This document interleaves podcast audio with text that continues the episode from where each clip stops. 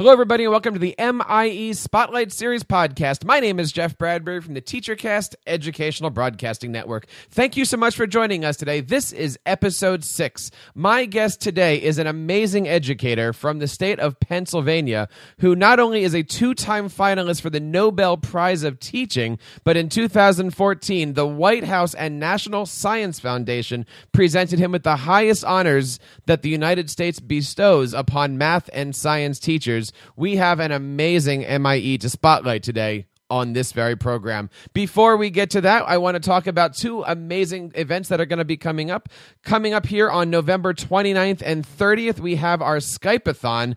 It is going to be an amazing event that's connecting educators worldwide with each other. Our goal is to get more than 3 million miles of Skyping tr- between classrooms all around the world. There's, of course, three steps to take to join our Skype-a-thon. First of all, head on over to the website at skypeathon.com. That's S K Y P E a T H O N, Skypeathon.com. Join the educator community. Of course, you can always visit education.microsoft.com to visit and join, and most importantly, out there, participate in that educator community. The second step is the fun one find a classroom or expert and get connected with. And if you're not sure what to do or where to go, our guest today is going to tell you exactly how to do that so you can be successful using video conferencing in your classroom. If having any trouble, if you have any questions about the first two steps, there is a great sway that you can find over at education.microsoft.com that's going to tell you how you can get started. It is one of the easiest things that you can do.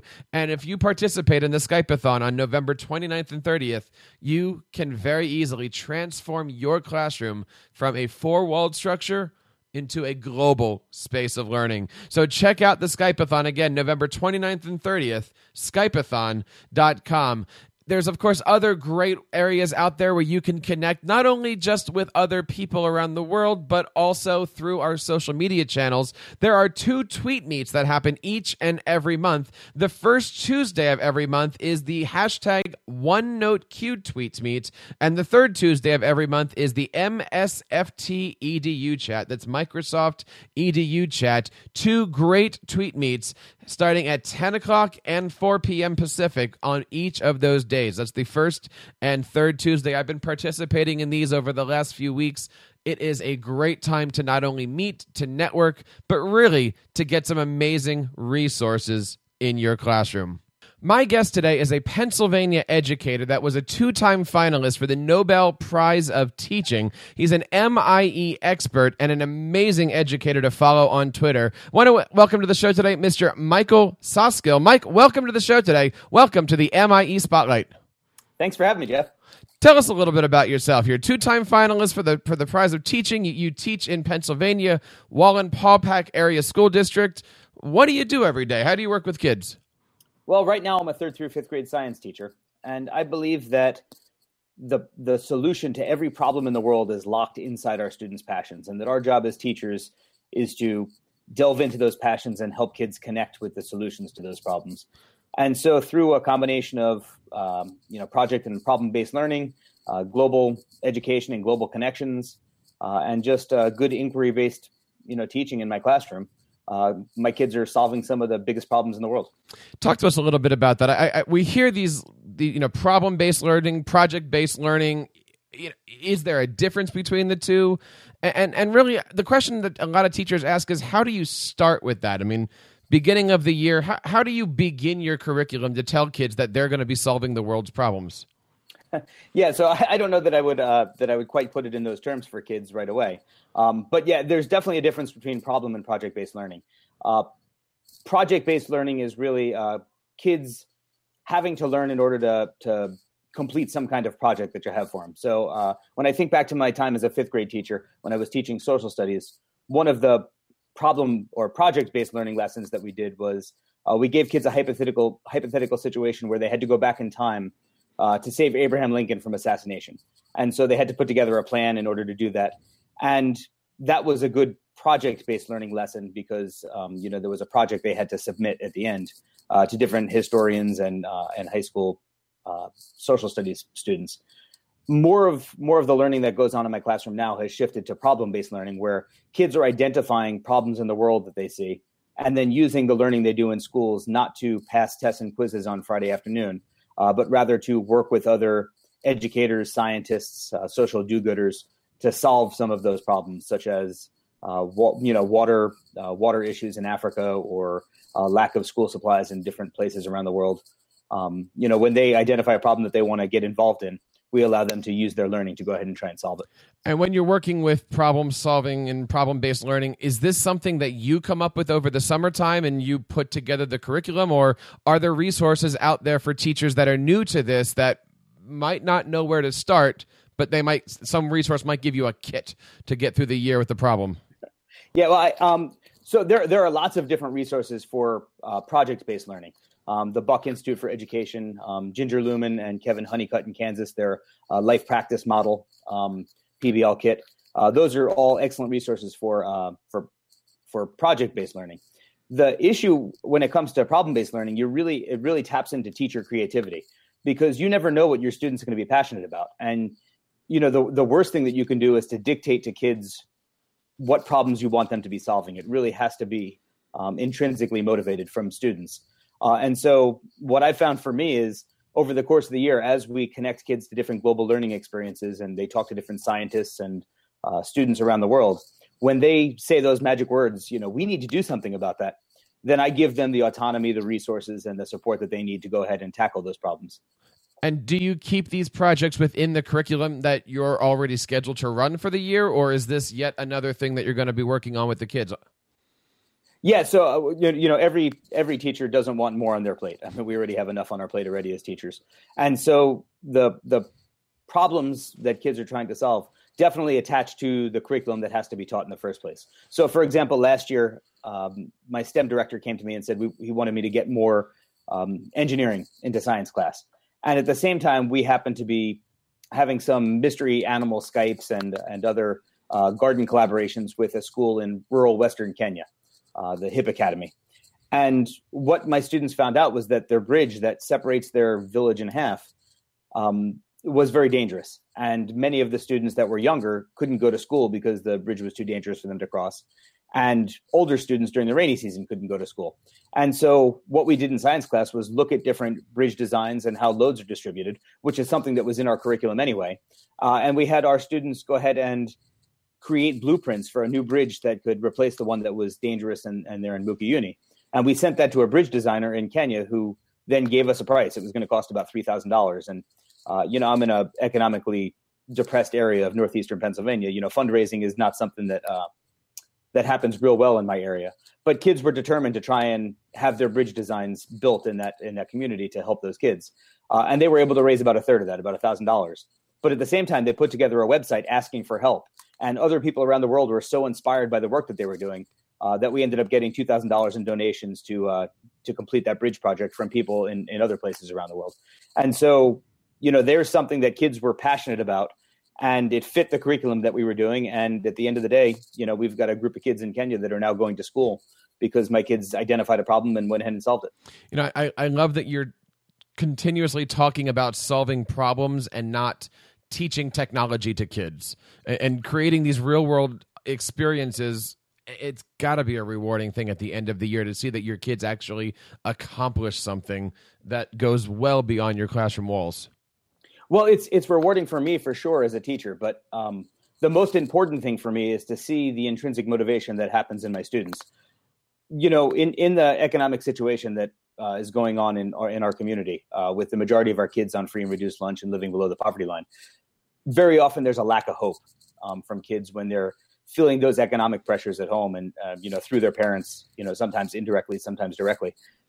But when they experience the joy that comes with doing good for others and they know that they're powerful because they're using their learning in ways that it's meant to be used and not just to pass a test or a quiz um, that's that's magical for them.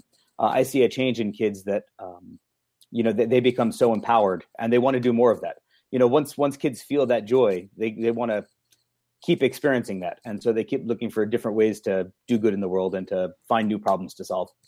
Talking today to Michael Soskil, a recipient of the Presidential Award for Excellence in Math and Science Teaching. Mike, what was it like to visit the White House and uh, and and be recognized for achievement in, in the classroom?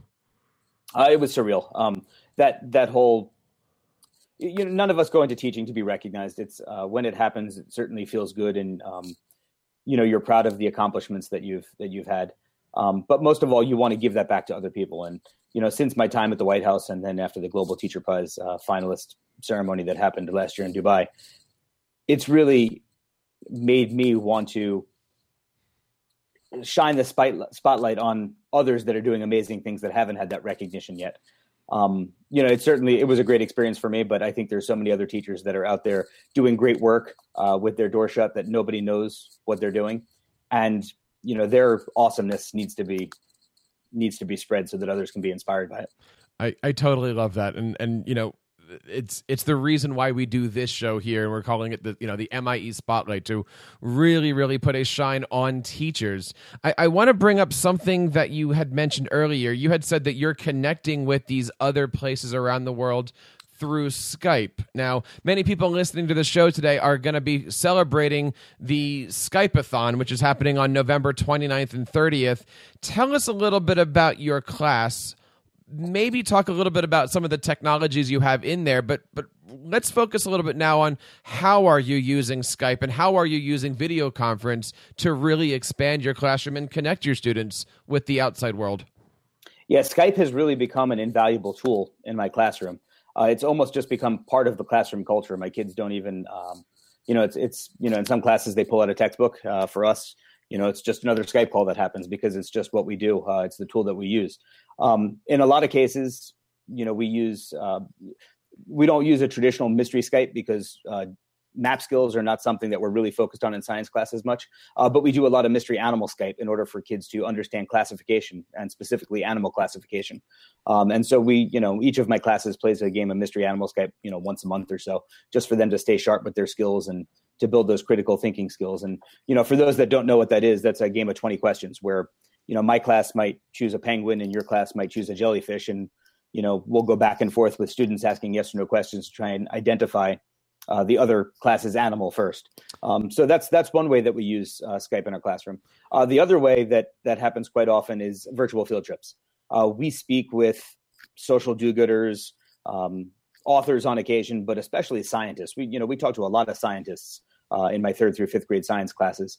Um, you know, just last week we talked to Dr. Dean Hines, um, who is from the Space Telescope Science Institute down in Maryland. Uh, he's one of the scientists that um, you know programs and and works with the Hubble Space Telescope, and he shared us he shared with us different images that he's taken of um, supernovas and and stars, uh, and talked to our you know our, our fifth grade students who were working with different um, astronomy topics uh, talk to them about what he actually does um, in his job as a scientist. And you know, that's just one example. We we talk to scientists all the time because I want my students to feel the passion that comes from people that are out doing real work with the, the content that we're teaching in our classroom. When you're looking for people to bring into your classroom and to Skype with, what advice do you have for teachers? Where, where do you reach out to people and find extra resources and experts in their fields to meet with your students? Yeah, that, that's really a three prong answer. Um, the the easiest way to start is to go to the Skype in the Classroom website on the Microsoft Educator community, uh, and that's education.microsoft.com uh, for the education community. Or if you want to get right to the to the Skype uh, page where you can find the virtual field trips, it's education.skype.com. And there's filters in there where you can search for subject area or grade level uh, to find the virtual field trip that fits the content that you're teaching. Uh, so that would be the first way. Uh, the second way would be through connections on Twitter.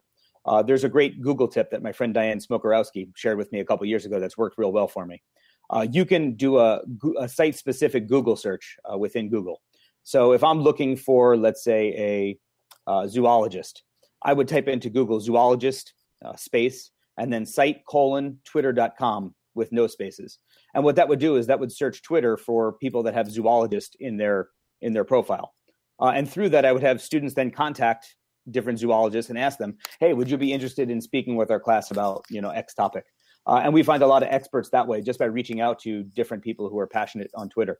Y- you know, people who are passionate about their jobs want to share it with kids, especially if kids, you know, ask them to, to share. Um, and the third way would just be by asking friends and family. Uh, that's that's how I found Dr. Hines um, after I won the presidential award for uh, for math and science teaching. Um, he was a friend of a friend that I had a contact, and I, I, read his backstory and saw the great work that he was doing, and I said, you know what, this is someone that I I want talking to my kids, and so I just reached out to him and um, you know, we made that connection. So, you know, really just use the resources that you have around you to to find the most amazing people you can to bring into your classroom. You know, I, I love those methods. I, I I often teach people how to do the, the search for site colon dot whatever, but you know, I've never thought about doing it as a as a Twitter search in there. Yeah, that's pretty cool. I'll have to remember that one. Um, and, and when you and when you do that, the the sweet spot is somewhere between 500 and 2,000 followers you know, if you have someone that has 100,000 followers, they're probably not getting back to you. And if you have someone that only has 30 followers and isn't real active on Twitter, they're probably not getting back to you. So you look for that sweet spot, um, and that's the person that you identify and you let your kids contact. Do you do any uh, social media work with your kids? Do they do they have a class Twitter account or Facebook? Uh, how else do you interact with them in the real world? Yeah, we don't, um, and that's uh, that's district policy. You know, our district's not real active with social uh, social media right now, um, but we have, uh, you know, we do have uh, a class website up there uh, where, you know, see, I'll put, you know, something as simple as if kids are absent, I'll take a picture of any notes that are on the board and put it on the site for them. Or, um, you know, if kids run different experiments and we shoot video of it, um, we'll put it up there for parents to be able to see or for others to learn from. Um, but that's that's most of the way that we, you know, that we interact with parents and share what we're doing in our classroom. Talking today to MIE Michael Soskil, a Pennsylvania educator from Wallenpaupack Area School District. You can, of course, reach out to him on Twitter at M Soskil. That's S O S K I L. Uh, Mike, I got to say, thank you so much for spending some time with us today. There's a lot of great topics that are in here, and I, I think moving forward, I, I got to ask you this one here. If teachers are looking to reach out and start using Skype in their class, or using their classroom as a vehicle for, you know, really being that conduit between students and professionals, what advice do you give them or what advice would you give them if they were to say, where do, you know, where do I start? It, it's the easy question to ask, where do I start? But wh- what advice do you have for teachers out there? Yeah. So the first thing I would say is, you know, you have to have a, you know, it's a it's a catchphrase that people are throwing around now. But you have to have a growth mindset, and you have to be okay with making mistakes in front of kids. You know, modeling modeling uh, how handling mistakes is is probably the best thing that we can do for kids. We know that kids are going to make mistakes, and we want them to use them as learning experiences, and so we have to be willing to do that. Um, you know ourselves. I'm, I'm here. I'm in a hotel room here in Boston. I just spoke at a conference today, and I had a virtual field trip set up uh, for the 150 people that were in the room today. Uh, that totally fell through for whatever reason. The person we were trying to connect with didn't have internet connection, and so I had to punt and and do something else uh, on the fly. Those kinds of things are going to happen in your classroom too. So don't expect everything to be perfect. Um, the sec- second thing that I would say is start with a mystery Skype because mystery Skype is really the gateway drug to full blown global learning. You know, it's so easy. All of us played 20 questions in the car with our parents on long trips when we when we when we were younger. And so doing something that simple where, you know, your class is asking yes or no questions to another class and they're doing it back to you to just try and guess your location or the animal that you chose uh, is really an easy way to get started. And once you feel comfortable doing that and you've had a couple of Skype calls under your belt, then the rest just kind of goes from there. That is very, very cool. Certainly check out all the great stuff over there. And of course, I hope you have a chance, uh, if you're listening, to check out the Skypeathon on November 29th and 30th. Mike, as tradition here, before I let you go and we sign off here, would you be able to participate in something that we call the MIE Spotlight? Sure, let's do it. A series of questions here to really make you think. Now, I, I, want to talk a little bit about the MIE program here. Our first question is always, what does the MIE program mean to you? If you could talk a little bit about your experiences, who you've met, how does it work, what have you done? Just tell us a little bit about the MIE program and really what it has meant to you and your students. Well, this is real. This is my third year of being in uh, MIE, and when I first started, I had a really great network, um, but my network was not very international at the time and becoming an MIE allowed that network to to blow up into all kinds of countries that I never dreamed of connecting with before. It's one of the ways that we made a lot of our global connections. And along with that came different points of view about education that I otherwise wouldn't have been exposed to. And that made me a better teacher, you know, just being surrounded with that expertise um, but also those differing points of views from uh, different parts of the globe has been invaluable for me over the years. Question number two, very similar here. What makes the MIE program so special for people who might want to consider joining over the, in the next round? Um, I, I want to say accessibility, and, and I don't mean that it's real easy to get in because there is a, a process of you know that you have to apply and go through. But you know the people, the the other MIE experts that are in there, it's such an accessible network. Um, and even if you're not an MIE expert and you're it's something that you aspire to be or or something that you're looking at, you know, even just following the MIE expert hashtag on Twitter um, allows you to access to all of those amazing points of view that that people are sharing. And so, you know, more than most of the other networks that I'm a part of, it, you know, there's so much interaction going on there and so many people willing to share that the accessibility to uh, to just expertise and knowledge is greater than any other network I'm in. Now the tough questions here, Mike. So strap in here. Why are your kids awesome? Because of the way they see learning as a vehicle to make the world a better place. Um, you know, I, I I've been blessed to work with a lot of students in different places, and I've never been in a place where there's such a culture of problem solving. You know, when my kids have a Skype call um, with a scientist that they've never met before, you know, they are they're intrinsically looking for some way that they can use the learning that they're getting in that call to solve a problem in the world. Um, everything from you know we connect with the Seabird Hospital in South Africa, and the next thing I know, kids learned about plastic pollution and they don't want to use straws in the in the cafeteria anymore. Um, you know, just little things like that that happen all the time because kids are always looking for ways to make the world just a little bit of a better place.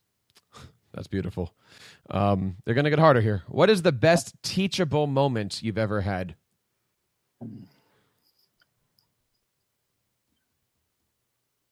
Yeah, not you know off the top of my head, I can't think of a really good, a really great answer to that. Um, but I but I will say this: um, I try and leave my teaching open enough that that things that pop up. Um, you know, I'm not afraid to go off on a tangent. I don't want my lessons to be so structured uh, that we don't leave time for those teachable moments. And I think one of the reasons why it's difficult for me to answer that question is because it's something that happens all the time. Uh, if kids are passionate about something, I'm not afraid to ditch our lesson plan and go after the the learning that they want to know about. Um, because you know, at the end of the day, it's the things that they're passionate about that that are really going to make a difference in their lives.